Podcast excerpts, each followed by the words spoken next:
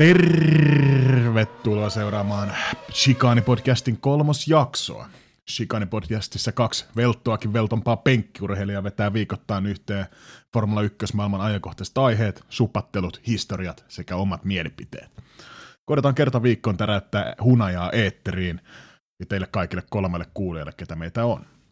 Tota, tällä hetkellä äänessä tämän podcastin oma hosti, Pastor Maldonadonakin tunnettu Jiri Honkala, tota, on just palannut Montenegron tiukoista neulansilmoista, mitä on tullut nuoltua tuossa viikon verran Opel Corsalla.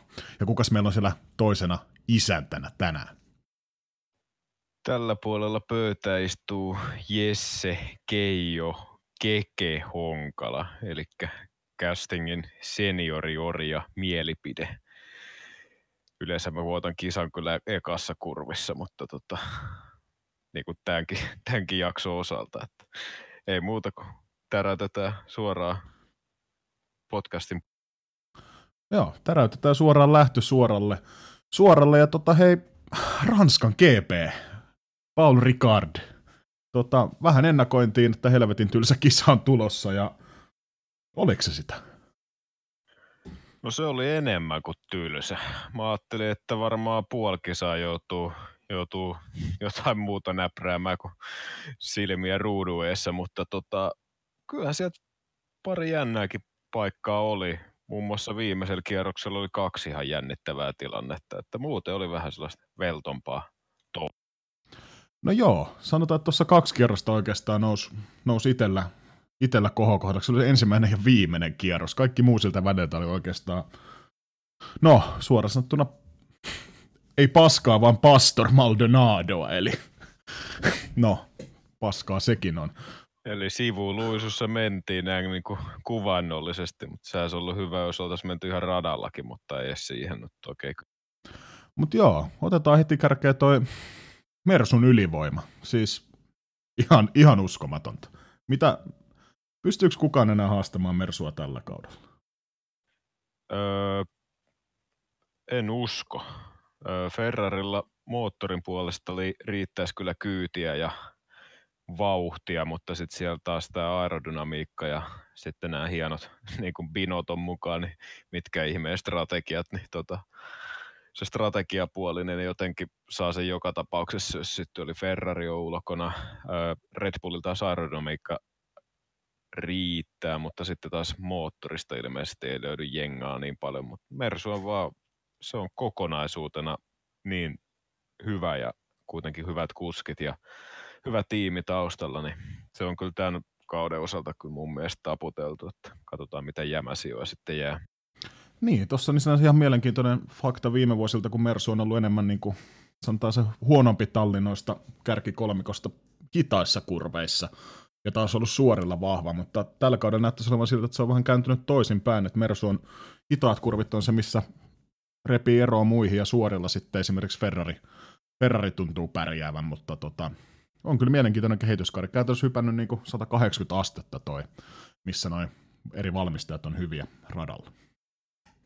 Joo, kyllä. Mersu on ilmeisesti tälle kaudelle tuo jousitushan on paljon puhuttanut varsinkin etuakselilla, niin tota, sitähän jotkut pui, että se olisi se yksi avaintekijä, että saataisiin niinku renkaista enemmän irti. Sitten on taas Folio Hattuset ollut sitä mieltä, että Pirellihän muutti tälle kaudelle sitä renkaan rakennetta ilmeisesti silleen. Ja jotkut ajattelevat, että se on niinku tehty vähän niin kuin Mersulle suotavammaksi, koska Mers, Mersulla oli edelliskausina se, että renkaat ylikuumeni ja kuori tosi paljon, joten se suorituskyky tota, tippu kisoisi tosi nopeasti, mutta nämä on aina näitä heittoja, että kyllä siellä olisi muiden tiimien osalta niin voisi vaan keskittyä vaan parantaa. Kyllä. Ja Redditin tota, F1-tekniikka-puolen puolen osiosta löytyy ihan mielenkiintoista faktaa esimerkiksi tota, Ranskan GPn harjoituksista, missä tota, Red Bullin suora vauhti, suora vauhti oli oikeastaan yhtä surkeata kuin Williamsilla. Ja tota, mutta ei ole kyllä kuultu julkisuudessa yhtään kitinää noista Hondan moottoreista. moottoreista ja suorilla ainakin tuossa harjoituksessa niin Rello oli reilusti nopeampi kuin Red Bull. Joo, siinä on pientä piikkiä viime kaudelle, kun se Red Bullin pilttuusta tuli aika kärkästäkin kommenttia noista rellun moottoreista ja to, toki osa tapauksessa siinä oli kyllä vissi ihan aihettakin, kun nähdään paukkuja piukku sitten joka toisessa kisassa, mutta että kyllä tälle kaudella niin rellu löytyy kyytiä oikeinkin mukavasti. Kyllä. No se ehkä siitä Mersusta. Tai no, miten on niin kuin muuten? Tota, Bottas, aika hampaaton. Mä, sä vähän ounastelit tuossa ykkösjaksossa, missä käytiin tuota Ranskan GPtä läpi, että nähdään 0,2 Bottas. Ja mä tosiaan vähän veikkailin, että Bottas ottaisi tässä sula hattuunsa, mutta kyllä toi Hamilton aika ylivoimainen oli. Joo, Hamilton, se kun pääsee siihen flowhun ja kaikki niin kuin naksattaa, naksahtaa kohdalle, auto istuu käteen, sulla on hyvää tekemistä siinä, niin kyllä se niin kuin erittäin vaikea on, siis melkein mahdoton niin kuin voittaa tuollaista, ja varsinkin jos pääsee tuosta niin keulalta, keulalta kisaa johtaa ja hallitsee, niin ei siinä niin kuin, ei, en mä keksi, että tuossa gridillä olisi ketään sellaista, joka pystyisi niin kuin edes samassa autossa haastaa sitä, niin se on kyllä tekemätön paikka. Kyllä. Ja katsoo tuota aika tulosta, esimerkiksi Hamilton Leclerckiä 60 nopeampi, Verstappenia 1,1 sekuntia nopeampi. Niin onhan toi niin kuin ihan käsittämätön ero, ero ensinnäkin tuossa autossa noihin muihin verrattuna, mutta kyllä toi, se on Hamilton, silloin kun se pääsee paalulle starttaamaan siitä tai kakkospaikalta, niin kyllä se aika, todennäköisyydet voittaa, niin on todella suuret siinä vaiheessa. vaiheessa. Että on niin kuin Robert Kupitsa tuossa Beyond the Greenin jaksossa itse kertoi, että Hamilton oli tuommoinen samanlainen myös kartingissa aikana. Se oli jo silloin se, että kun se pääsee kärki, kärkipaikoilta ja vetää maisemaa, niin sitä on todella vaikea saada kiinni, kiinni että olisiko, niin, mutta riittääkö se Bottas paalulle Hamilton kakkonen, mutta riittääkö siltikään Bottaksella voittoa? Kyllä aika vaikea on nykypäivänä sekin. Joo, ja Hamiltonille ja Mersun tuo tasaisuus. Koneet ei hajoa ja ukko ei tee virheitä ja kuitenkin rekordilla 86 paaluu tällä hetkellä, niin se on aika lyömätön. Mutta tota, tuot, kun vertaisit siinä aikaa, jossa niin paljon spottas jäi? Oliko se joku 30 vai paljon Joo, se jäi 30. Aikaa? Siitähän en tiedä, katsoitko sen videon tai analyysin siitä, missä se Bottas niin kuin hävisi sitä aikaa, niin sehän tuli siinä niin kuin suoralla, suoran niin kuin päässä, pitkän suoran päässä ne sitä shikaania, Chachan, mikä tota, on siinä pitkällä suoralla, niin siinä lopussa niin kuin yhtäkkiä tulee sellainen niin kuin se 230 ero Hamilton, niin se oli niin kuin mielenkiintoista, että miten se niin kuin siinä luulisi, että se jossain kurvissa tulisi, tai ei. Kyllä, ja se video oli vähän ehkä hämäävä, että sehän ei reaaliajassa näytä sitä, tai se mitä siinä näkyy siinä Ratak-videokuvassa verrattuna se ero, mikä siinä näkyy, niin sehän ei niin kuin, näin ainakin kommenteissa mainittiin, että se ei ole ihan niin kuin yksi yhteen, mutta tosiaan foliohattusimmat äijät veti jo, tai miksei myös naisetkin, niin veti jo tuossa vaiheessa sen esiin, että tota, täällä suositaan Hamiltonia ja Hamiltonilla on enemmän tehoja, mutta mitä, mitä sulla herää, herää mietteitä tuommoisesta teoriasta? Niin, no on, onhan sen oltava näin. Ukolla on kuitenkin tota, viisi pyttyy kotona ja paaloja 86 ja voittoja 79 urallaan ja tota, ei siinä niinku ihan hirveästi jää jossiteltavaa. Ei siinä niinku ton tasoisen kuskilla niinku tarvitse paljon niinku mitään apuja tallin puolelta tulee, jos joku sellaista luulee, mutta tota, kyllä mä sanoisin, että on vaan tämän aikakauden, voi sanoa, että parha, paras kuljettaja kyllä ehdottomasti. Siinä on se syy. Niin, tota, mä myös ehkä sanoisin, että Hamilton on jollain asteella myös ehkä aliarvioitu kuski sille, siinä mielessä, että vaikka itse kyseisestä kuskista niin paljon pidäkään itse, niin kyllä se on vaan myönnettävä, että on toi vaan helvetin, helvetin kova kuski, tasainen suorittaja, nopea aika joissa, nopea kisoissa, niin tota, mutta ei pidetä esimerkiksi samanlaisena kuin Schumacheria. Tietysti nyt Hamiltonin varjostaa tämä toetaan parhaalla tallilla, mutta niinhän se Schumacherkin jo parhaalla autolla silloin parhaimpina vuosina ja sitä pidetään ihan kaikki aikana parhaana kuskina, niin miksei Hamilton saa tuommoista tunnustusta vielä?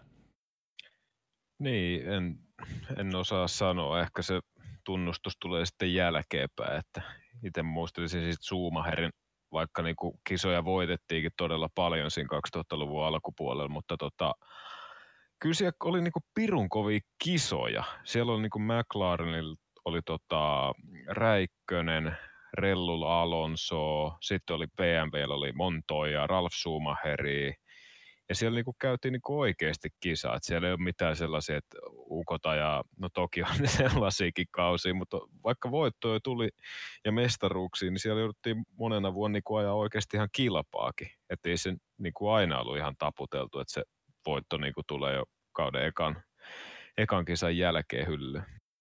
Kyllä.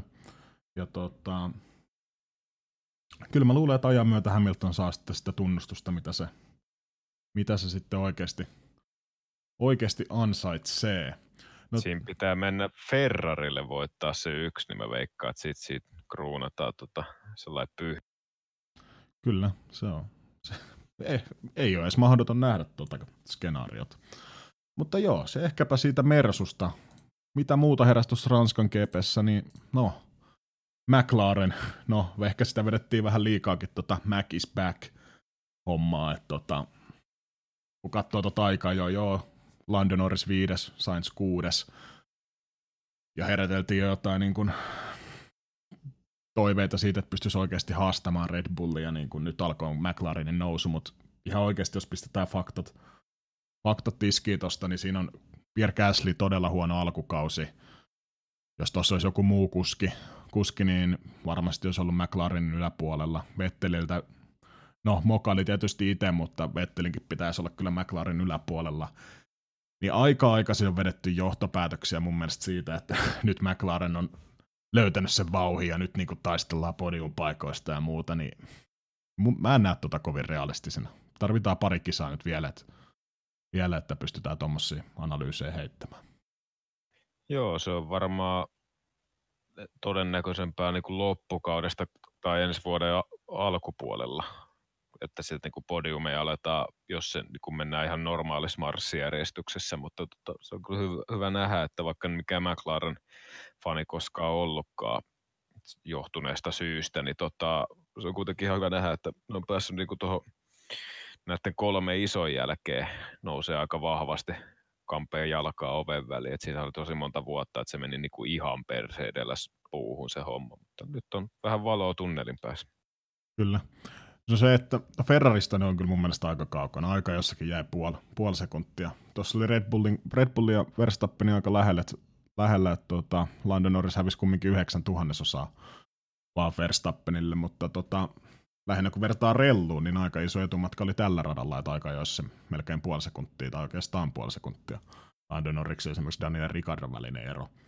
ero mutta tota, se oli aika mielenkiintoinen analyysi noilta McLarenin tiimiltä itse sen aikojen jälkeen, että ei ne tiennyt itse, mistä se johtuu. Ei niinku ollut mitään käsitystä oikeastaan, että mistä tuo vauhti löytyy, että se vaan ehkä sopii nyt tämä rata jotenkin niiden autolle, että ei niiltäkään löytynyt mitään vastausta siihen, että miksi näin. Tai sitten rata sopi muille tosi huonosti ja niille se vaan oli sellainen ihan normaali puur, puurta. Niin, kyllä. No joo, kumminkin oli aika hyvä kisa, kisa tota Sainzilta ja Lando Norrikselta. Tietysti Norriksella vähän siinä viimeisten kierrosten aikana sitten vähän kyykähti, että auto oli aika vaikea, vaikea ohjata ja oli muitakin ongelmia, mutta tota, oli kyllä aika ilo nähdä, ilo nähdä vähän uutta. No sanotaan, että ei uutta väriä, mutta tota, teki aika mielenkiintoiseksi ton Formula 1.5 keskikastin tota, kahinat toi McLarenin onnistuminen. Joo, aina kun tulee lisää verta rintamalle, niin kyllä sitten on niinku, te on aina samat ketut siellä tappelemassa, niin tota, kyllä se aina mieltä piristää, vaikka kannattaa nyt ketä hyvänsäkään tuossa sarjassa. Niin se tuo ihan hyvää, hyvää tota piristysruutua. Kyllä. No joo, toinen mikä sitten McLaren, jos nosti päätään, niin sanotaan, että Haasin häntä sitten laskeutui senkin verran taas alemmas, että en tiedä mikä on Haasilla. Että mä ajattelin tuonne Twitteriin, Twitterinkin tänään, että tota, aika Aika paljon on laskenut Haasin taso. Viime vuonna vitostalli kumminkin valmistajien MM-sarjassa. Nyt ollaan tuolla, no, Williamsin Racing Pointin tienoilla sarjan häntä päässä, niin on aika huolestuttava trendi. Joo, kyllähän tuosta Haasista niin kuin paljon enemmän, paljon enemmän tota, odotti itsekin ja niin kuitenkin niin kuin tosi läheiset suhteet tuonne tonne, tonne Ferrarin suuntaan ja siellä niin kuin rahoitusta on ja niin kuin kaikki puitteet pitäisi olla ihan hy- hyvässä kunnossa ja niin kuin se viime vuodelta nä- nähtiinkin, että ollaan vi- viidenneksi paras talli, mutta en tiedä, onko se kehitystyö, totta kai se on tyssännyt ja sitten tämä kuskien töhöilyt sitten vielä niin kuin kaupan päälle, niin ei se ainakaan paranna tilannetta, että omaan makuun niin voisi olla sellaista uutta starttia tuohon talliin ehkä, onko kauden aikana tai kauden jälkeen, niin se voisi tuoda ehkä vähän, vähän jotain uutta, että kunhan tuo niin kuin, ollaan siellä siellä 9, 16 pinnaa, vaan Williams kerännyt vähemmän, niin kyllä se on niin kuin tuon tasoiselta tallilta niin kuin todella vähän ja paljon tuohon lyöty rahaa niin kuin kiinni, niin tota, kyllä se pistää miettimään. Niin. Haasi kumminkin budjet, budjetiltaan, niin sarja kyllä sitten häntä päästä. Häntä päästä. Et onko sitten ollut pari viime kautta, että ne on ylisuorittanut omaan tasonsa nähden?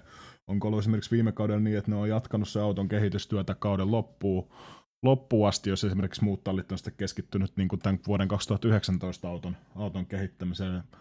Just itse asiassa Günther Steiner sanoi tuossa tänään, tänään tulisi tulla haastattelu julki, julki että tota, ne ei tiedä itse asiassa itsekään syytä, miksi tuo suoritustaso on laskenut, laskenut mutta eivät aio kuulemma vielä luovuttaa, mutta jos tämä homma jatkuu, niin siirtyvät sitten 2020 auton kehittämiseen mahdollisimman pian.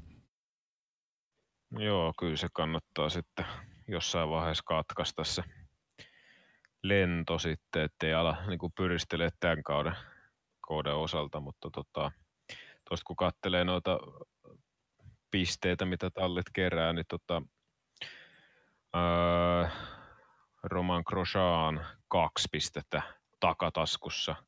Siellä on Giovanazzi ja Williams veljekset sitten alapuolelle, että siellä jos laittaisi niin kuin saman verran mitä Mankulo pisteitä, niin, eli 14 oltaisiin 28, niin oltaisiin siellä niin kuin varmaan siellä oikealla niin kuin pistetasolla, jos ei niin kuin lueta tätä yhtä kisaa, tätä Ranskan kisaa tähän luka, mukaan, vaan tätä niin kuin, miten tämä kokonaisuutena tämä kaus on mennyt, niin sitten oltaisiin siellä viiennen, kuuennes ja tuntumassa, mikä olisi sitten taas ihan realistinen. Tai se niin kuin, jos vertaa viime kauteen, niin oikea paikka niin sanotusti. Kyllä. Joo, no puhutaan tuossa kohta vähän tuossa ajankohtaisemmissa osiossa tuossa siitä, että esimerkiksi kuinka Roman Grosjeanin pitäisi saada monoa. Monoa, mutta tota, vielä kolmas talli, mikä nosti, nosti sitten päätään, niin Alfa Romeo. Oliko, oliko Räikkösen ajotaitojen ansiosta vai oltaanko me oikeasti nähty kehitystä Romeon vauhissa? Mä kyllä usko, että se on joku alfan, alfa hymy, hyvyyttä, että tota, siinä mun mielestä niin kuin Räikkösellä kävi jopa pikkusen joulu, eikö hän Q3 jääty pois ja päästiin valitsemaan ne kovat renkaat, mikä mun mielestä niin kuin auttoi erittäin paljon siinä niin kuin kisan läpiviennissä, mutta tota, kyllä Kimi jo niin kuin, ei tullut virhe, virheitä. Ja tota, öö, nopeita kierroksia ohitti kavereita, että siinä mielessä hyvä, hyvä kilpailu Kimiltä, mutta tota, en mä usko, että tämä niin on mikään taas sellainen valonpilkahus, että taas aletaan niin joka kisassa olettua Q3 keikkumassa kympin, kympin sakissa. Että saa nähdä. Niin, tuossa on toisinaan toi aja, aika jo mielenkiintoinen, mielenkiintoinen homma, että Q2, jos sä pääset siitä Q3, niin sä joudut aloittamaan kisan niillä renkailla, millä sä pääsit sinne Q3. Niin käytännössähän toi esimerkiksi tässä kisassa jos sä lähdit kymppipallilta, vedit softeella sinne Q3, niin sulla oli todella paljon surkeammat lähtökohdat kisaa kuin se, että sä olisit jäänyt siellä 11 ja olisit saanut valita, valita ne renkaat, renkaat, millä lähtee ja ottanut siinä vaiheessa mediumin sinne, niin Kyllä toi vähän... Tälleenhän kävi Giovanazzille itse asiassa. Se mm. ajoi niin niillä softeilla ja sehän näki kisa, olikohan seitsemännellä kierroksella sisään ja siitä yrität hardeilla niin kuin loppumatkan, niin kyllähän se on niin kuin hirveä vuorikiive. Niin. Että olisiko kannattanut ollenkaan vetää softeella. Softeella sitten, että ottanut sille mediumilla, mediumilla päästä Q3, koska tuossa vaiheessa niin mä väitän, että jos se Giovanazzi vaikka olisi lähtenyt 13-14 sieltä mediumilla, niin olisi ollut paljon parempi tulos kuin se, että mitä se nähti nyt. Lähti kymppipallilta softeella, niin mitä se kisassa jäi siellä 16. Niin tota, mutta on jotenkin aika jännä, että ehkä sotii omaa, omaa tuommoista niin logiikkaa vastaan, että sinänsä, sinänsä joo ymmärrän sen, miksi pitää samoilla renkailla lähteä kisaan, mutta se, että miten paljon eroa voi tässä tapauksessa olla sille, että sä lähdet 10 pykälästä 11, ja nimenomaan niin päin, että se kumpi lähtee 11 pykälästä, niin sillä on paljon parempi etu kisaan nähdä. Niin luulisan sen silleen, kun tässä kuitenkin on niinku aikaa jo kyseessä, ja siinä niinku, mitä kovempaa sä ajat, niin sitä enemmän sun pitäisi saada niinku kisaa varten hyötyä. Eli niinku, jos sä oot nopea, niin sä lähdet ensimmäisenä ja saat niinku siitä hyötyä, mutta tämä, että jos sä ajat niinku kymmenenneksi, niin sä niinku kärsit siitä niinku kisaa nähden, jos sä niinku verrataan siihen, että sä jäät niinku just 11, että sä saat valita niinku vaikka tuoreet renkaat siihen kisaan, niin se on niinku jotenkin, kyllä se niinku logiikan ymmärtää, että miksi se on näin, mutta jotenkin taas se on niinku ihan heittää härän pyllyä, että tässä niinku kuitenkin ajetaan kisaa eikä mitään niinku taktiikkapeliä siinä mielessä, että on se nyt hölmö, että sitten siellä Q3 jengi niin kuin ei mene radalle, vaan, tai Q2 sitten niin kuin joudu sinne Q3 tyyliin, niin on sekin nyt ihan lapsellista. Mutta. Niin, kyllä. No tota, vedetään vielä loppuun Ranskan GPn leijonat ja lampaat. No tietysti, totta kai meidän pitää puhua myös ennen leijonia ja lampaita, niin tuosta Daniel Ricardon saamasta kaksi kertaa viiden sekunnin penalteista olisit sä antanut nuo rangaistukset Ricardolle, mitä se sai, sai siinä vikalla kierroksella vähän ohiteltua? Niin, mun mielestä se on vähän, siis öö, mitä se kisa kestää? No sanotaan, että se kestää puolitoista tuntia vaikka lähtö ja sitten vikaa kierrokseen, niin tota, jos viimeisellä kierroksella sieltä tulee niinku katsojille, ketkä katsoo niinku telkkareista ja paikan päältä, tulee viimeisellä kierroksella niinku jotain – oikeasti silmänruokaa kisailuun ja siinä oli monta autoa mukana. Ja sitten niinku ohitusyrityksen jälkeen auto menee, joo, menee ratalinjojen ulkopuolelle, palaa takaisin radalle, rankku, sitten yritetään suoralla niinku oikein sellaista niinku rohkeaa ohitusta sieltä niinku sisäkautta ratojen ulkopuolelle, rankku. Ja tota, tuossa jälkimmäisessä mä kyllä ehkä ymmärrän, kun sanoitkin tuossa aikaisemmin, että siinä niinku se turvallisuus, että siellä ajetaan niin ratolinjojen ulkopuolelle, niin se on ehkä sitten ihan ymmärrettävää, mutta niin se ensimmäinen tilanne, mistä tuli siinä Shikanin puolella, niin tota, mä haluaisin tietää, että mitä siinä niin Ricardon olisi pitänyt tehdä, kun se ajoi sinne, että olisiko sen pitänyt oikasta se kurvi vai mikä siinä olisi ollut sellainen niin ratkaisu, että sä et niin kuin saa mitään rangaistusta, kun sä ajaudut siitä radalta ulos. Niin, tosiaan on samaa mieltä, että siitä Räikkösen tilanteesta, niin tai se oli todella hyvää kilvana joo, mutta se, että ymmärrän ehkä sen rangaistuksen siinä, että siinä olisi voinut käydä esimerkiksi tosi paljon, tosi huonosti. Huonosti ja turvallisuus edellä, että, edellä, että kun siinä kumminkin suoralla kova nopeus. Nopeus ja siinä, kun Ricardo olisi vähän lähtenyt hanskasta, niin olisi voinut käydä tosi pahasti, niin siitä ehkä ymmärrän sen penaltin, mutta tosiaan se Lando Norriksen tilanne siinä Chicanissa, niin niin, toi ehkä on ihan niin kiistanalainen homma kuin viime, viime kesässä siellä Kanadassa, mutta tota, mun mielestä Ricardo antoi siinä hyvin tilaa kumminkin. Joutui totta kai siis jarruttaa itse sen takia, ettei vetänyt sitä pitkäksi sitä mutkaa, mutkaa mutta tota, toisaalta se Landollakaan nyt ei ollut siinä ihan hirveästi tehtävissä, mutta toisaalta toi kuuluu kisahommaan ja se ohitus olisi tapahtunut sinänsä ehkä kumminkin jossain vaiheessa.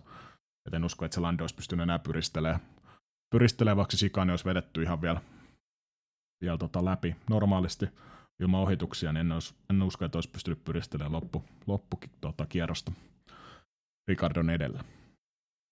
Joo, itse ainakin niin kuin, siis tuo on niin kuin, ihan selkeä niin kuin, kilpailutilanne, että mä en ymmärrä, että miksi tällaiset niin kuin, ihan ja varsinkin sit, tota, ilmakuvasta, kun katteli jälkeenpäin, niin, niin ei mitään syytä. Niin tuolla tapetaan se niin kuin, vähäinenkin kilpailu, mitä nuo jätkät yrittää tuolla tehdä, niin se on mun mielestä vähän säälittävää, mutta tota. Oletko muuten asiasta kolmanteen niin nähnyt vähän vastaavallaista kilvaa jo niin kuin vanhaa hyvää aikaa, kun 2007 toi Massa ja Kupitsa veti Fujissa sadekelillä, niin mä voin linkkaa sulle vaikka, niin, mutta voin sen verran sanoa, että kun siinä niin kierrokselle vedettiin sinne ää, kierroksen puolen välin jälkeen, niin kun molemmat autot kävi kaksi vai kolme kertaa, veti mutkat suoreksi ja sadekelillä ja toistensa eteen kumpikaan sanonut mitään rankkuu, mutta se oli niinku erittäin hienoa kilvaa jo. Ja se on niinku hieno katsoa sellaista, siinä kun tilanteet vaihtuu ja oikeasti jotain kilpaa, mutta nykyään siinä olisi varmaan tullut rangaistuspisteet täyteen välittömästi sen puolen kierroksen aikana. Kyllä. No joo, tosta ehkä aasinsiltainen leijonen ja lampaisiin. Niin mä nostan omana leijonani Daniel Ricardon. Hyvää kilivana joo, mutta erityisesti siitä, että tosta ne kommentit kisan jälkeen. Tai se, että Daniel sanoi itse, että mieluummin mä koitan, koitan ohittaa ja jos vähän menee sääntöjen ulkopuolelle, niin mieluummin se, että yritti, kuin se, että ajelee siinä takana köröttelee. köröttelee niin mä tykkään tuosta asenteesta. asenteesta ja tota, osas myös ottaa huumorilla, huumorilla sen, että vaikka vähän paistoi ehkä pieni katkeruus, kun se oli saanut ne rangaistukset, mutta osasi ottaa kumminkin huumorilla toi ja sa- saatiin taas vähän jotain viihdettä tähänkin viikonloppuun.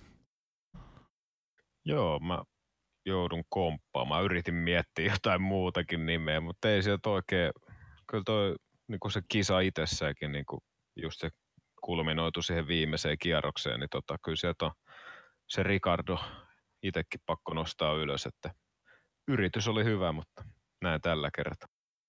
Niin, no tuosta lampaasta sitten, tuohon, tuohon löytyy taas sitten enemmän ehkä, ehkä vaihtoehtoja. Tietysti valittavaa, niin kuin se onkin, niin ehkä Bottas oli tämän kisan no, lammas, mutta toisaalta myös Pierre Gasly, Gasly, mutta se on toisaalta koko alkukauden ollut aika lammas. lammas ja tietysti tuolla, no, Roman Grosjean, no, se on ollut useamman vuoden, vuoden verran lampaana noissa karkeloissa, mutta kyllä mä sanoin, että No mä, pe- mä petyin Pierre Gaslyin. Mä viime, viime tosiaan tai ykkösjaksossa sanoin, sanoin, että mä toivon, että tämä on se missä kisa, missä Gasly ottaa Red Bullia, eli härkää sarvista. Mutta aivan täys floppi. Siis, mm. Joo. Gasly, siis totta kai pitää verrata pelkästään tallikaveriin tässä vaiheessa, mutta niin kuin Ukko jää kuitenkin kierroksen verran. Siinä oli Verstappeni noin 40-50 sekuntia eroa tuommoisella kalustolla, ton tasoisella kuljettaa niin kuin no on, on huono kisa tai ei ole, mutta ei se voi olla noin iso ja siitä varmaan kohta ovikello käy kyllä Gaslin suunnalla ja tota, oliko meillä nyt sitten muita, muita tällaisia alisuorittajia sitten, no nyt ainakaan no Haassia lukuun ottamatta, niin ei varmaan siinä hänellä alkaa ole, että Gasly ja Haassit on meikän nostot tuohon lampaiden osastoon. Kyllä. No se ehkäpä siitä Ranskan GPstä. GPstä että tota, mutta saatiin taas hyvää jälkipuintia ton kisan jälkeen, vaikka kisa oli itse vähän, vähän ehkä tylsähköä. Sait väittäisi, että no, oliko Monaco tylsempi kuin Ranska? Mitä saat mieltä?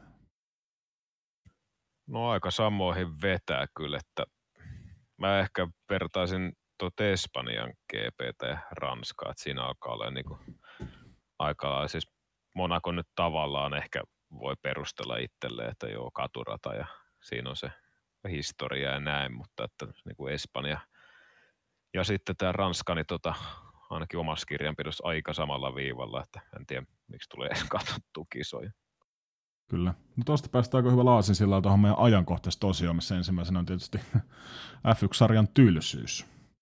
Tylsyys, tota, niin, Paul radalla moni kuljettaja ja nyt itse asiassa Toto Wolfikin sanoi kisan jälkeen, että voitaisiin saada sitä rataa mielenkiintoisemmaksi sillä, että se shikaanista luovuttaisiin luovuttaisi tässä sitä pitempi suoraan, että ohittaminen olisi paljon helpompaa, mutta onko toi enää vaan radoista kiinni? Mitä, mitä pystytään nykypäivän tekemään silleen, että tuosta F1-sarjasta taas mielenkiintoinen, mitä se oli esimerkiksi tuossa kymmenen vuotta sitten? Niin, tämä ainakin oli mielenkiintoisempi, mutta tota, mä en tiedä, onko se nyt tosiaan niin kuin sanoit, niin nämä radoistakin, että kyllähän tämä, niin kuin, tämä 2010-luku, mitä tuossa edellisessä jaksossakin vähän puitiin jo auki, niin tota, kyllähän se, niin kuin, se on ollut kahden tallin juhlaa. Red Bulli ja Mersu.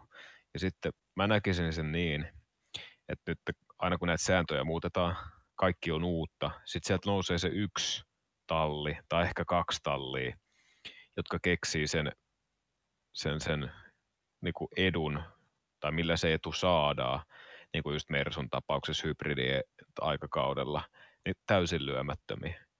mä, en, mä en tiedä mikä se ratkaisu on.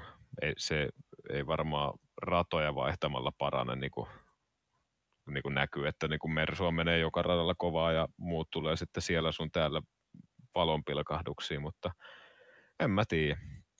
Ehkä noita sääntöjä pitäisi jotenkin yksinkertaistaa mahdollisesti, ottaa vähän oppia indikaarista mahdollisesti, tai sitten GP2 jotain. Siellä on tosi hyviä kisoja verrattuna tähän F1.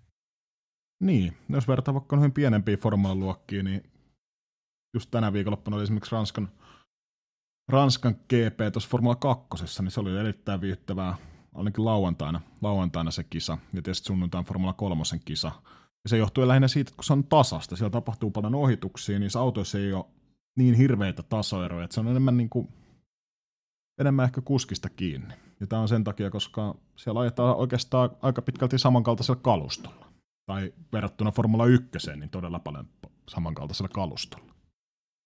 Joo, mä en tuosta GP2 tota, tiedä, miten siellä ne, siis kalusto on tasavertaisempaa, mutta Indikaarista ainakin tiedän sen verran, että siellähän on niin kuin jokaisella tiimillä mahdollisuus valita moottoreista. Siellä on kaksi moottorin toimittajaa, toimittajaa muistaakseni, josta jokainen talli voi valita ja runkoa on pari-kolme vaihtoehtoa, jarrut. Kaikki saa niin kuin valita omat, omat niin kuin valintansa ja tota, siinä mielessä se niin kuin gappi on huomattavasti pienempi ja sen takia niin kuin se eron tekeminen jää enemmän kuljettajalle kuin se, että se auto, kun se on ylivoimainen, niin se tekee susta niin kuin nopeamman kuin sitten jonkun muun. Mutta mä en tiedä, onko tällaiset sitten mahdollisu- mahdollisia niin kuin tulevaisuudessa formula, että sehän rikkosi kyllä tämän formulan historian, kun tähän niin tunnetusti ollut silleen, että kehitetään niin kuin se oma auto ja näin poispäin, mutta en tiedä, olisiko ehkä moottoripuolella silleen pari-kolme valmistajaa ja mutta senhän tietää, että se ei tietysti näille kahdelle kolmelle valitulle tukkeamaan, että muutkin saa ajaa niillä myllyillä. Niin. Formula 1 on enemmänkin ehkä semmoinen valmistajien sarja, kun toisaalta sitten IndyCar, IndyCar nähdään enemmän kuskien sarjana. Ja tota, niin. Olisi kiva nähdä toi kalustomuutos, että ajettaisiin samoilla moottoreilla tai kahdella kolmella. Se, että tiimit saisi valita niistä sitten omaan käyttöönsä ja tietysti jotain kehitystyötä jää myös tiimille, mutta kyllä mä toisaalta ymmärrän sen, miksi Ferrari, Mercedes, Red Bull esimerkiksi vastustaa paljon tuommoisia muutoksia, koska toi on kumminkin loppupiimeen bisnestä. Ja se, että se ei bisnekselle tee kovin hyvää, että kun sä tiput tuolta kärkitallista tonne toiseen häntä päähän, niin tota, siinä aika paljon fyrkkaa myös hukkaa. Niin totta kai sen ymmärtää, että vastustaa niitä muutoksia, mitkä voisi olla omalle tiimille sitten juoksussa haitallisia. Joo, se on kyllä ihan totta ja on siinä justiin sekin kolikon toinen puoli. Että, mutta yksi, mitä itse mietin, niin pitäisikö nuo säännöt niin kuin jotenkin pitää pidempään, että tässä nyt on pompittu aina parin kolmen vuoden, maks viiden vuoden välein vaihdellaan, niin kuin, jos miettii 2010-lukuakin, niin tota, tässä on selkeästi tuossa 2013-2014 tehty sellainen radikaali muutos, ja edellinen taisi olla siellä 2090 paikkeilla. Ja tota, nämä pienet tallit niin kuin näillä resursseilla niin ne ei kerkeä koskaan siihen mukaan, kun tulee sitten jo taas se uusi juttu. Ja sitten jos puhutaan, että Mersulla on yli tuhatta työntekijää, sitten noin rahamäärät, mitä siellä on, niin totta kaihan ne on, niin kuin, kun tulee jotain uutta, niin ne on niin kuin heti siellä kirkkaamassa kär, kärjessä, jos vertaa vaikka Alfa Romeo. Kyllä, mutta tosiaan se esimerkiksi, mikä Formula 2 teki ihan mielenkiintoisen, siellä on lauantai- ja sunnuntai-kisat. Siellä tota, sunnuntai-kisa on tämmöinen sprinttikisa, lauantain kisassa on yksi pakollinen stoppi, mutta sprinttikisassa ei ole pakko pysähtyä. Se on vähän lyhyempi kisa. Siinä lauantain kisan top 8 lähtöjärjestys, niin käännetään päälaille, eli kahdeksantena lauantaina maaliin tullut, niin aloittaa kärjestä, kärjestä sunnuntaina, niin mä näkisin, että tommoset, tommoset voisi tehdä aika hyvää myös Formula 1. Mun, niin, kun, niin saataisiin ainakin sitten niitä ohituksia, ohituksia ja vähän actionia ja tietysti myös saataisiin molemmille päiville lauantaille sekä sunnuntaille enemmän kilvanajoa. Tuo olisi kyllä varmaan ihan koke- kokeilemisen arvoinen juttu, että siinähän ei tarvitsisi niinku siinä mielessä keksiä pyörää uudestaan, että sarjalle uudet säännöt, ihan varmastihan se koko ajan niitä keksitään, mutta tota, tuosta voisi ottaa mallia ja niin oikeasti miettiä, että tekisi ton lajin ja tota sarja, sarjan niin kuin, yritetään tehdä sitten niin kuin mielenkiintoisempaa, niin kuin vaikka tuollaisella systeemillä, että kun se on huomattu, että se niin kuin siellä pienemmissä formuloissa toimii, niin voisiko se toimia sitten näissä, niin kannattaisi ehkä kokeilla ja miettiä. Kyllä. Ja tosiaan tuo on sinänsä vähän kieroutunut tuo ajattelutapa, että venataan aina vasta uutta sääntömuutosta ja 2021, että no, silloin taas asiat muuttuu. Toi on vähän kuin semmoinen, että Twitteristä tuli hyvin vastaan joku, että toi on vähän sama kuin se, että sä aloitat aina sen uuden dietin niin ensi maanantaina. Venailet vaan, että se ensi maanantai tulee tai huominen tulee, eikä siihen tämän hetken tilanteeseen, niin ei vaivuduta puuttumaan. puuttumaan. Että ta- parempi huominen on tulossa, niin venataan sitä ja silloin taas asiat muuttuu paremmaksi. Mut No niin kuin ollaan tässä nähty, niin kuin sanoit, niin pari viimeisintä suurinta sääntömuutosta, niin en, en tiedä, onko nyt suunta kovin paljon parempaa ehkä mennyt lajin kannalta. Niin ei se, kyllä se on huomattu, että ei se niinku vaihtamalla parane, että se pitäisi jotenkin saada niin tasapuoli, tai kun ethän se voi säännöillä tehdä tuosta lajista niinku tasavertaista, jos miettii niinku tot autoja ja näitä, että ei se ole vaan mahdollista niin kuin muun silmissä tehdä pelkästään säännöillä, että jotain muuta konkreettista kyllä kaivataan tuohon ja nopeasti. Kyllä. Tota, niin, riittääkö Liberty Median ukolla munaa vetästä tavallaan kunnolla nyt käsijarrusta, et mä en tiedä pelkääkö ne vähän liikaa sitä, että Ferrarihan on tässä ainakin uhkaillut, uhkaillut männä vuosina, että joo, he lähtee sarjasta, jos tämmöistä tulee jotain muuta, mutta en tiedä, en usko, että lähtisi oikeasti sarjasta. Tietysti se on neuvotteluvaltti, mutta riittääkö Liberty Median ukoilla munaa vetästä käsijarrusta esimerkiksi sääntömuutosten osalta, että ottakaa tai jättäkää. Niin, siellähän kyllä tietysti on sitä Ferrarilla ja aikaisempina vuosina Red Bullilla ollut ja joskus taannoin saattoi olla jopa Mercedekselläkin, että kun povailtiin näitä varsinkin moottoripuolen uusia sääntömuutoksia, niin siellä aletaan heti nillittää, että joo, että lähdetään ja tämä ei kelpaa. Että kyllä siinä pitäisi niin Liberty Medial niin pikkusen ottaa niin oikeasti isännän roolia ja sitten sanoa, että niin kuin, ei ole pakko ajaa, niin kuin jos ei halua. Että kyllä siellä niin kuin varmasti jotta muitakin tulijoita on sitten. Toki ei niin kuin markkina-arvolta ja tietotaidoltaan tietysti mitenkään verrattavissa, mutta niin kuin, ei se voi niin kuin tälleenkään jatkua, koska kohtahan nyt katsoja ei oikeasti enää ottaa kisoissa. Kyllä. No joo, se ehkä siitä sarjan tylsyydestä, mikä on tässä nyt ainakin tämän, tämän kauden puhututtanut Formula 1-sirkuksen ympärillä Formula-kansaa. No seuraava ajankohtainen homma, mitä jo viime, tai no ykkösjaksossa puitiin, Pierre Gasly ulos. Tota, mun mielestä on entistä todennäköisempää tämän Ranskan GP mahalaskun jälkeen, että Gasly lähtee ulos ja mä sanoin, että Kviatti tulee tilalle. Joo, kyllä se Gaslylle tota, ovikello soi, mutta onko sulla mitään muita vaihtoehtoja? Onko Kviatti niinku ainoa? Onko tuossa mitään muuta tota, siirtorulianssia tai olisiko jotain muuta ukkoa, vai onko Kviatti sitä ainoa, joka voisi korvata Pierre Gasly? No joo, no Kviatti tietysti sen takia, että se on aiemmin ajanut tuon Red Bullilla ja tuolla Toro Rosso että se on toinen, toinen nuori kuski Alexander Albon, mutta no pisteessä ne tällä kaudella, niin Kviatilla 10 pistettä tähän mennessä, Albonilla 7, 7 mutta tota, mä väitän, että se Alboni on no niin kuin Gasly on vähän liian ehkä nuori, kokematon tuohon Red Bullin rattiin, niin, niin on ehkä tuo Albonikin, jos se sinne kesken kauden siirtää. Noiden lisäksi niin mä en näe, että ne nostaa tuosta omasta junioriohjelmastaan kyllä ketään suoraan Red Bullille, mutta tota, muuta on mielenkiintoinen nimi, mitä tuossa on esimerkiksi heitelty. Kimi Räikkönen. Tota, en näe todennäköisenä, olisi hauska nähdä, mutta jos miettii järjellä, niin en tiedä, onko niiden järkeä ottaa tuommoista vanhaa kehäkettua tuohon. No tietysti ne pystyisi ottamaan sen takia, tai kannattaisi ottaa sen takia, että jos ne haluaisi taistella tuosta kakkos, kakkospallista tuossa valmistajan MM-sarjasta, mutta e, Ferrari on jo 61 pistettä edellä, edellä niin tota, aika, en, en kyllä näe, että Räikköstä nosta siihen enää, vaikka olisi hauska nähdä. Joo, mä veikkaan, että Räikkösellä painaa muutenkin se, että tuo Alfan tehdas on hyvin lähellä sitä Sveitsin majapaikkaa. Ja tota, voi olla, että siinä Ferrarikin jonkunnäköistä veto-oikeutta sit käyttää siinä siirrossa, että en, en kyllä näe, mutta tota, sä heitit tuossa eilen pienen ajatusleikin tuosta Niko Hulkenbergistä. Olisiko se sitten mahdollinen?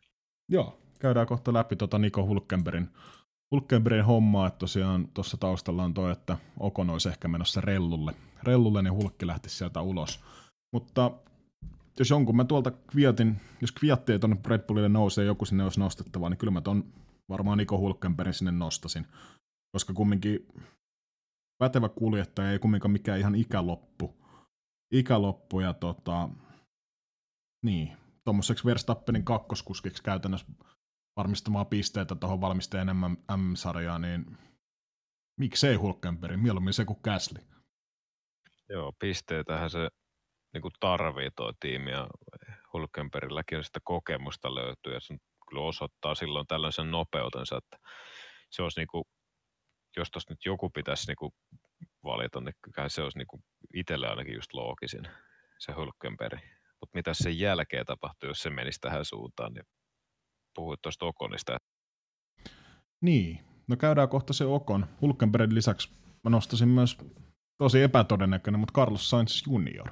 Sehän Red Bullin junioriohjelmassa aikana oli, oli kunnes hyppäsi sitten rellulle. rellulle mutta tota, niin, en tiedä kuinka pahasti ne silloin on takana poltettu, mutta toisaalta en usko, että Carlos Sainz junior itsekään haluaisi lähteä ehkä McLaren, nyt kun on varsinkin, no viime GP oli hyvää lentoa, mutta on tuossa esimerkiksi Baku, Espanja, Monaco, niin kumminkin 786 sijoitukset. Et en, ja isot resurssit takana, niin en usko, että Carlos Sainz haluaisi vaihtaa McLaren Red Bullilla, vaikka mahdollisuus tulisi. Kyllä varmaan silleen, että Carlos odottaa ja katsoo sen McLaren kortin loppuun, että tota, tuohan olisi niinku tosi kova paikka tuosta hypätä niinku Red Bullille ja jos ja kun sitten Verstappen jatkaa siellä, sehän on niin kiistatta ykköskuski, niin tota, se varmaan on se toinen tekijä, että siinä on paha mennä siihen niin toiseksi siihen Red Bullille ja Red Bullikaan tässä nyt viime vuosina ei ole sitä menestystä niitetty ihan kovinkaan. Mä uskoisin, että se McLaren on niin kuin Carloksen ja mun valinta, eli oikea valinta. Mutta mä nostan mielenkiintoisen pointin myös tuohon Red Bullin hommaan, että tota, se, että jos nyt ne antaa Gaslille monoa, monoa tai väppää Skviatin kanssa tai kenenkään muun kanssa, niin mietipä mitä se tekee tuolle tallin sinänsä uskottavuudelle ja myös tuolle Red Bullin Driver Academille. Että tuo kuskia vaihdetaan kumminkin kolmasosa kautta ajettu, jos ei tule kunnolla tulosta, niin saat monoa. Toi kun tapahtuu nyt jo, Viatti sai esimerkiksi pari kautta sitten saman, saman kohtelun, niin kuka tuossa tulevaisuudessa haluaa enää olla tuossa Red Bullin junior-tiimissä se, että jos sulla on tommonen ilmapiiri tuolla, että pari kisaa epäonnistuu, saat monoa, niin kohta loppuu äijät, ketä vaihtaa tuohon tilalle. Joo, kyllähän se vaatisi sellaista pitkäjänteistä työ, työtä. Kyllähän se paine, paine kattilassa on varmaan kova, että tulosta pitää tulla, mutta tota, kyllä mä ainakin li, liputtaisin sen pitkäjänteisyyden puolesta, että kyllä sillä se saadaan se hyvä tulos aikaa. Ja niin kuin Kiminkin kohdalla nähtiin Ferrarille, että kyllähän siihen mahtui niitä todella heikkoja kausia, että oliko se ihan ensimmäinen, ensimmäinen kausi tässä niin kuin toisessa tulemisessa, niin ei siellä niin kuin montaa pistettä ollut, mutta siellä uskottiin siihen hommaan ja kyllä se tässä sitten viimeisin kausin niin kuin oli jo niin kuin taas ihan tuttua kimiä niin kuin kaveriksi, niin erittäin hyviä ajo kuitenkin Ferrarilla. Niin, ja tuo vähän tuo Red Bullin kuljettajahomma, niin on tommonen ehkä high risk, high reward, että nostaa noita nuoria kuskeja, jotka on pärjännyt Formula 2, niin nostaa Toro Rossolle ajamaan yhdeksi kaudeksi ja nostaa sitten Red Bullille. Nyt on se, että monelle ei vaan kuuppa kestää myös se, että mikä, mikä Häkkinen esimerkiksi Unibetin, Unibetin Formula 1 podcastissa on sanonut, että se, että voi mennä kolmekin vuotta, että sä saat istumaan tavallaan sen auton, auton kun sä hyppäät uuteen talliin kokonaan, että se, saat koko sen tiimin sen auton toimimaan sulle just optimaalisella tavalla, niin se, että Red Bulli antaa kolme vuoden sijasta niin kolme kisaa aikaa tota, saada tuloksia, niin en ehkä usko, että toi on se fiksuin tapa edetä pitkä, pitkässä juoksussa. Tähän nyt vähän sitten taas menee ristiriitaan, kun me ollaan liputeltu täällä Gaslille jo potkuja useamman jakson verran, että tota, pitäisikö tässä kuitenkin sitten Gaslille antaa se toinen mahdollisuus vielä vetää kaus loppuun, että jos se tilanne on näin, että se auto ei oikeasti käteen istu, niin olisiko se kuitenkin oikein tehdä näin? Niin, no toi vähän riippuu siitä, että niin. Haluatko ne taistella tuosta valmistajan MM-sarjan kakkostallista tai tittelistä silloin pitäisi ehkä Fiatti nostaa tonne. Ja siinä sitten kustannuksena on se, että ehkä tulee aika särö ehkä uskottavuuteen pitkässä juoksussa. Vai haluatko ne antaa sitten Pierre ajaa kauden loppuun ja tavallaan siinä sitten kustannuksena on se, että menee toi kakkossia, mikä olisi oikeasti ollut tänä kautena esimerkiksi tavoiteltavissa. Niin. Koska ei toi niin kuin Verstappen vaikka yksin saa enemmän pisteitä kasaa kuin noin tallit, tallit sitten neljännestä kymppiin, kymppiin pystyy saamaan kahdella kuljettajalla. Niin, niin. no ehkä asioita, mitä Red Bull myös itse pohtii tällä hetkellä. Joo, no se jää nähtäväksi lähitulevaisuudessa. Eihän ilmoituksiin varmaan kauan mene, jos niitä fuduja silloin ollaan antamassa. Kyllä. No sitten mennään tuohon rellu, Okon rellulle huhuun, minkä tuossa jo vähän nostitkin kissan pöydälle, niin tosiaan toi rellun tallipäällikkö Cyril, Cyril Abitul, mitä sen ikinä sitten ranskalaisesti lausutaan, Bon Appetit, niin tota, sanoi, että esimerkiksi katselevat vaihtoehtoja sille, että Esteban Okon esimerkiksi ensi kaudella ajaisi rellulla, rellulla mikä tietysti tarkoittaa sitä, että Nico Hulkenberg lähtisi tallista, tallista sitten ulos. Ja tosiaan Okon oli itse sanonut myös haastattelussa, että koittaa saada ensi kaudelle tallipaikkaa, niin koittaa myös sen koko manageritiimi sekä Toto Wolf, mutta tota, eivät välttämättä Mersulle. Mersulle koita Okonia saada.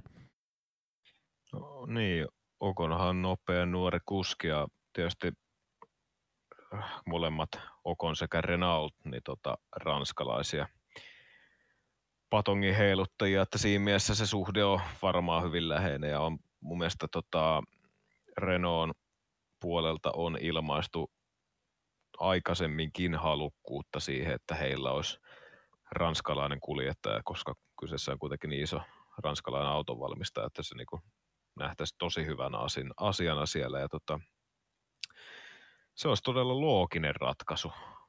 Nopea kuljettaja ja sitten tuon kansalaisuushomma, niin miksei? Niin, ja nuorikin vielä. Ja sitten tota, toi tekee itse asiassa mm, Okonille, mutta myös Mersulle huonoa se, että mitä enemmän toi ukko on ajamatta. Et nyt tämä kausi on testikuljettajana ja muuta, niin jos haluaisi Mersulle nostaa, niin ei, en usko, että nostaa tuolta testikuljettajasta suoraan Mersun rattiin. Et tota, se vaatisi sen, että on niinku kisoja alla. Esimerkiksi rellulla tai jossain muussa tallissa ja sitten sieltä pystyttäisiin ehkä nostaa. Nyt näkisin aika isona riskinä, riskinä nostaa suoraan Mersulle, kun ei, ei ole kisoja alla. Ja Mersulla, niin öö, jos katsoo niin kuin tallin näkövinkkelistä, niin onko siellä niin kuin tarvetta edes tehdä muutosta? Se on tällä hetkellä voittava kuljettaja. Hamilton ajaa erittäin hyvin. Bottas ajaa, minkä ajaa, tulee sen verran selkeästi kakkosena, että siinä ei mitään niin kuin aikaisemmin vuosien battleja on, niin kuin Hamilton Roosberg, autot voittaa, ei ole mitään taistelua kuskien välillä, niin onko siinä niin tarvetta ylipäätään vaihtaa pelkästään vaihtamisen innosta? Niin, mä näen, että Mersulla ton nykyisen setin tota, muuttaminen, niin siinä on todella vähän voitettavaa, mutta todella paljon hävittävää. Se, että jos siellä, no okei, viime, kauden, viime kausi oli Bottakselta tosi huono, huono että taisi olla viides, viides tota kuljettajien MM-tilastossa, mutta tota, se, että jos tämä kausi menee niin kuin se näyttää menevän, että Hamilton ykkönen, Bottas kakkonen ja valmisteen maailmanmestaruus varmistetaan hyvissä ajoin, niin miten se voi enää tosta mennä paremmaksi, että siihen vaihtaisi Bottaksen tilalle jonkun, niin vaikea nähdä. Ne ottaisi vielä enemmän pisteitä, mutta kun noi tulee noin mestaruudet kumminkin hanskaa, niin se toinen vaihtoehto on se, että siellä alkaa semmoinen Roosberg Hamilton, Hamilton homma ja mestaruudet tulee vielä vaikeamman kautta, jos aletaan vaihtelemaan. Tässä tapauksessa se ei taida kyllä vaihtamalla parantua, että niin kauan kuin Hamilton ja Bottas on sitoutuneita ja on halukkaita ajaa parhaassa autossa ja tallissa, niin tota, odotetaan ja katsotaan. Niin, ja niin, edes mennyt Nikki Lauda, Lauda tuossa alkukaudesta sanoi, että Mer, Mersulla on pitkä aika ollut noin hyvä yhteisenkin ja tiimi, tiimihenki, kun siellä on Bottas ja Hamilton kuljettaja kaksikkona, niin vanha sanotaan sanoi, että älä mene vaihtamaan sitä, mikä ei ole rikki. Mutta tota, sen vielä nostan esille tuosta, jos Okon menee rellulle, Hulkki lähtee siellä tulos, ehdittiin tuota Red Bull-vaihtoehtoa tosi ilmoille, mutta toinen mihin vaihtoehto ehkä voisi nostaa, niin Haas. Joo, siellähän olisi se Roman Grosjeanin paikka täällä kädet ristissä toivuen niin vapautumassa. Että se voisi tehdä niin kuin, no ehkä tällä hetkellä pian downgradehan se olisi ehkä Hulkenperille, mutta tota, se niin kuin, niin kuin omassa pienessä päässä niin kuin miettii, niin se ei niin kuin maailmanloppu olisi ja se olisi Haasille varmaan erinomainen vaihtoehto, että tulee niin kuin kokenut kuljettaja rellulla ajanut ja tuossa tietotaitoa sieltä ja uusia tapoja toimia, niin se olisi niin kuin, jos pitäisi Hulkenberg johonkin vaihtaa ja se ei olisi niin kuin Red Bulli, niin mä laittaisin ehkä Haasille pienen betsin sisään. Niin, ja koska jos Hulkenberg matkaa ylöspäin, niin se tarkoittaa sitä, että sillä on matka alaspäin. Ja tuosta Rellulta Haasille, tietysti nyt just äsken puhuttiin, että Haas on kontannut tällä kaudella, mutta miettii no realistisesti muut vaihtoehdot. En usko, että McLarenin on tilaa, tilaa, siellä on kaksi hyvää nuorta kuljettajaa. No, Racing Point ja Williams, ne on älyttömän suuri downgradeaus. No, en usko, että Toro Rossalekka aukeaa paikkaa, koska ne ajattaa siellä noita nuoria Red Bullin Junior Academy kuskeja. Ja eipä tuossa nyt hirveän paljon talleja jää, no Alfa Romeo, mutta niin, niilläkin on vähän erilainen rooli tossa, niin ehkä se hulkin, hulkki voitaisiin nähdä myös Haasilla, jos tulee monoa rellulta.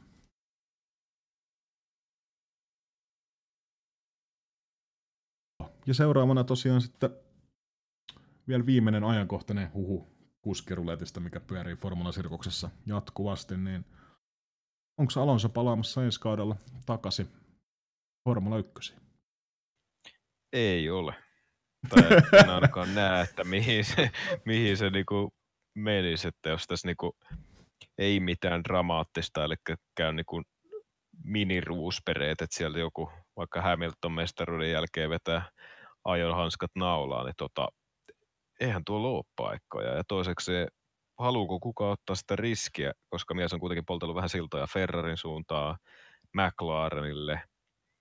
Ja tota, ö, uskaltaako Red Bulli ottaa riskiä, Mersu riskiä, jos olisi edes kuskipaikkaa vapaana. Että tota, ja Alonsolla ei kelpaa kuin voittava talli. Ja jos puhutaan näistä kolmesta isosta, niin mä en näe, että Alonso tulee. Että kyllä se aika on nyt mennyt ja liian monta siltaa on takana palannut, että nyt kannattaisi keskittyä ihan vaan sinne indikaariin, ja, mutta sekin taisi olla aika vaikeaa, kun Hondankaan on mennyt vähän sukset risti, että kuulevan mukaan Honda on tällä hetkellä nopein, nopein mylly siellä indikaarin puolella, että sekin on mennyt sitten vähän perseelle. Että. Niin, ja tämä huhu tosiaan sen myötä tuli taas ilmoille, kun Alonso itse ilmoitti, että jos hän ajaa Formula 1 ensi kaudella ne haluaa sitten voittavan tallin, eikä halua semmoiseen talliin, missä on, ollaan vielä rakennusvaiheessa, ja McLaren ilmoitti, että he ei tällä kaudella ajattaa Alonsoa, ottivat Sergei Sirotkin niin tota, varakuskikseen, koska hän, hän pääsee kumminkin joka kisan paikalle, paikalle ja muuta, niin mutta joo, vaikea nähdä Alonsoa. Haluaisin nähdä, mutta realismi on ehkä sitä, että Alonso ei nähdä, nähdä kyllä F1-sarjassa ainakaan ensi kaudella. 2021, niin en tiedä, miksei joku haaskin. Mietipä, siinähän olisi muuten ihan kokeilemisarvoinen petsi, että niitä siltoja ei vielä ainakaan keritty polttamaan, polttamaan ja mun mielestä Haas on semmoinen talli, mikä pienellä budjetilla operoi, niin tarvii tuommoista vankkaa kokemusta ja hyvää kuskia sinne kehittämään sitä tuota, autoa. Vähän sama homma kuin Räikkönen Alfa Romeo. Se on kyllä aika pitkä aika, että vaikka hyvä kuski onkin, niin kyllä siinä väistämättä alkaa se näkyä se tauko ja onko enää sitten Alonsolla siinä vaiheessa enää oikeasti niin kuin mielenkiintoa lähteä tuonne pyörimään, että jos ei se ole oikeasti se voittava auto, niin mä en usko, että se enää tulee. Että mä yrittäisin niin kuin Alonsona ehkä rakentaa sitä uraa sinne Indikaarin suuntaan ja yrittää sitä, sitä tota Indy 500 se voittoa siihen kruunuun vielä, niin sittenhän se olisi se kolme suora siihen jo rakennettu, mikä arvostettu noissa ajoympyröissä. Kyllä. No joo, se päättyi noista ajankohtaisista hommista. Tota, Itävallan GP ensi viikonloppuna, eli tota, 28-36. ajetaan Red Bull ringillä. Otetaan vähän ennakkohaistelut sinne ja tota, millainen rata on kyseessä Itävallan GPS?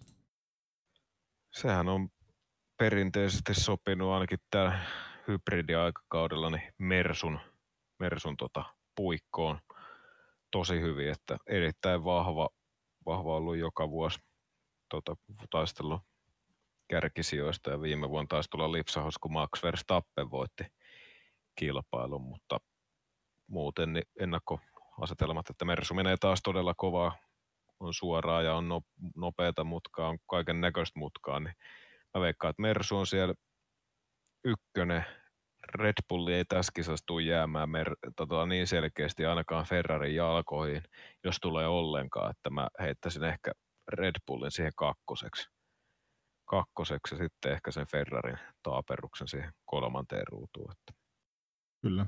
Joo, viime, viime Mersu on dominoinut tuota Red Bull Ringiä, kun se 2014 14 palasi kisakalenteriin kalenteriin, niin tota, dominoinut kaikki vuodet, paitsi viime vuosi, kun tosiaan tuli teknisiä ongelmia itse asiassa molemmille, ja Verstappen pääsi sitten kuittaamaan. Oli myös itse asiassa, nähtiin harvinaista herkkua, kun, no harvinaista herkkua, kun toi Lewis Hamiltonin kisastrategia vähän, vähän oli tota, sellainen Ferrari-mainen, sanotaan näin, ennen sitä keskeytystä, että siellä ei, tuli virtuaalinen turva-auto ja Hamilton ei sisään ja siinä vaiheessa tippui sijoitukset tippui muistaakseni nelospallille ja sitten tuli myös sit se keskeytys.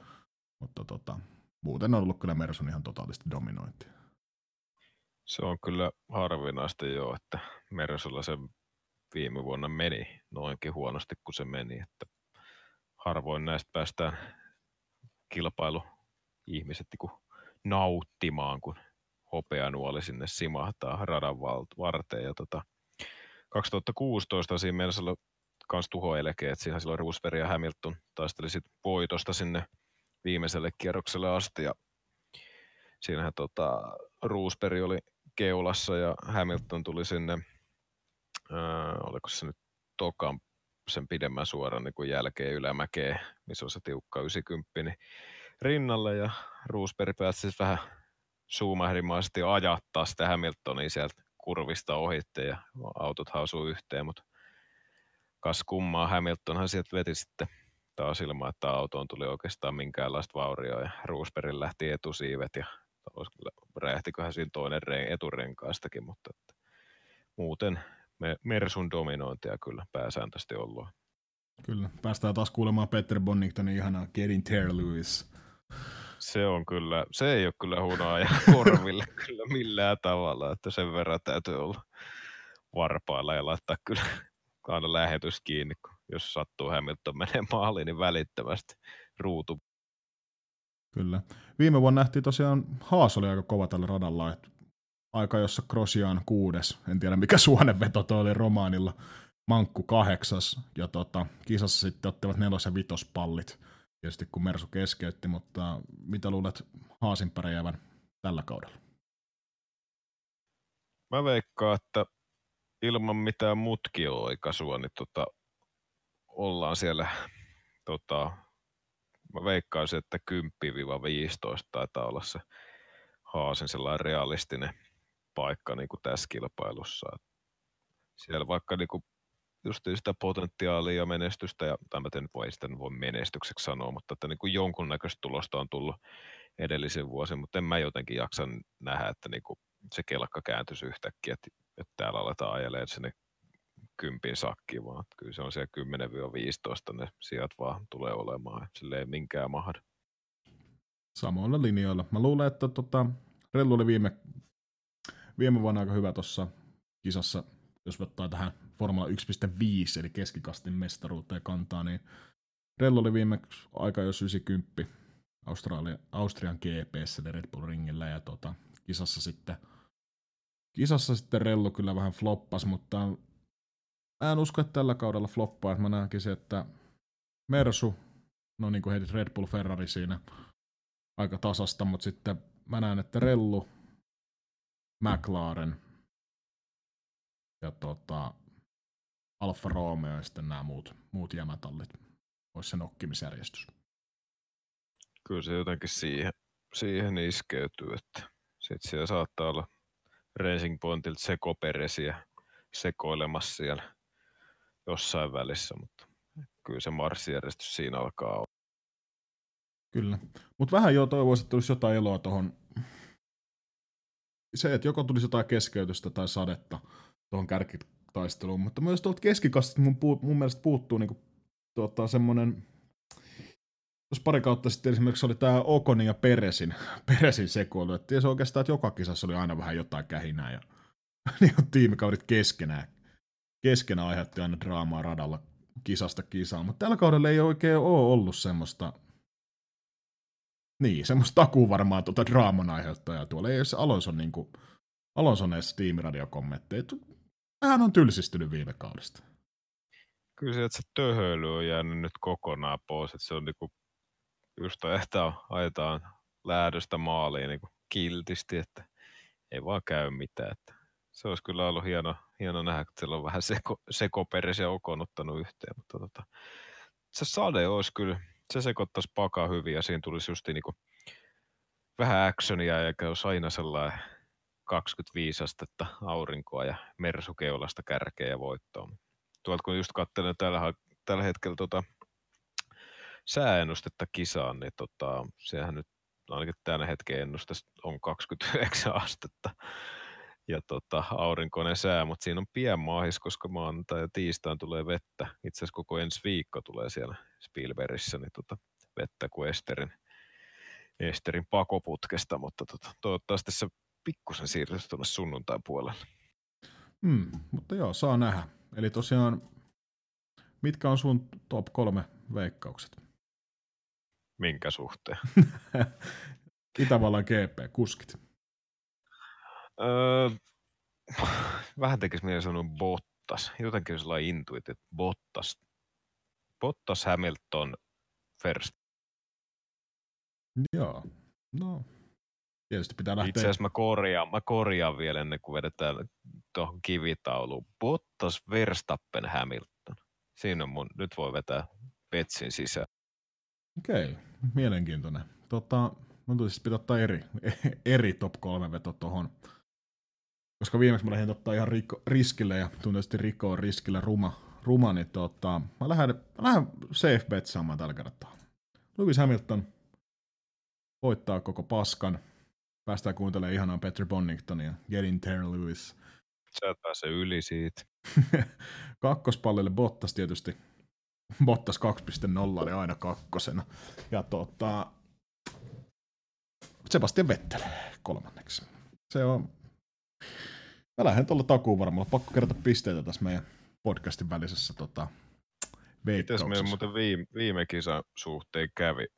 Onko sulla vielä talles jossain, mitä me veikattiin ja miten ne niinku os? Mä muistaakseni veikkasin Bottasta ykköseksi, Hamiltonin kakkoseksi. Heitikö mä joku ihan villinkortin Gaslin kolmoseksi? se meni, no. Niin. Mulla on sellainen muistikuva, että mä olisin heittänyt viime kisaa sen Seifin, Hamilton, Bottas ja joku. Meidän pitää tarkistaa itse asiassa se asia, niin saada jonkunnäköinen pistelasku. Se on vähän jännitystä näiden kisojen välillä. Kyllä, mutta vähän niin kuin Formula 1 maailmassa nykypäivänä, niin tässä vaiheessa mä en nosta kättä ylös virheen melkeiksi, vaan alan itkemään tiimiradioa.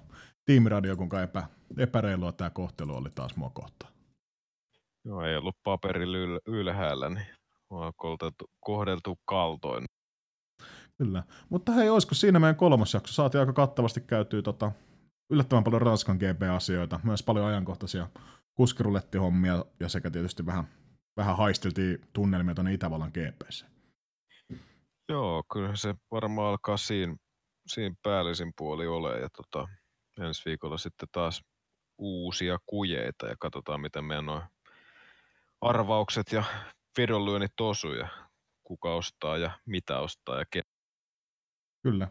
Ja hei, tota, meillä on myös uunituoreet pakasta vedetyt nettisivut shikani.fi, josta löydät muun muassa allekirjoittaneen sekä Keke, Jesse Keke, Honkalan tota, naamakuvat, jos kiinnostaa tai ei kiinnosta ihan sama, niin naamat, naamat näille äänille sekä pienet esittelyt sekä jotain muuta hassun hauskaa. Ja tietysti myös meidät löytää Twitteristä Shikaani nimellä. Koitetaan saada vähän enemmän aktivoitua sitä ja osallistua keskusteluun. Ei, onko sulla loppu, loppukaneettia tälle jaksolle? otan tähän nyt viiden sekunnin aikara rangaistuksen ja lähden varikkopilttu. Joo, mä lopetan tämän jakson näihin sanoihin, että tota, hyvä kuuntelija, älä vedä shikania suoraksi ja älä päästä moottoria sammumaan. Kiitos. Ciao.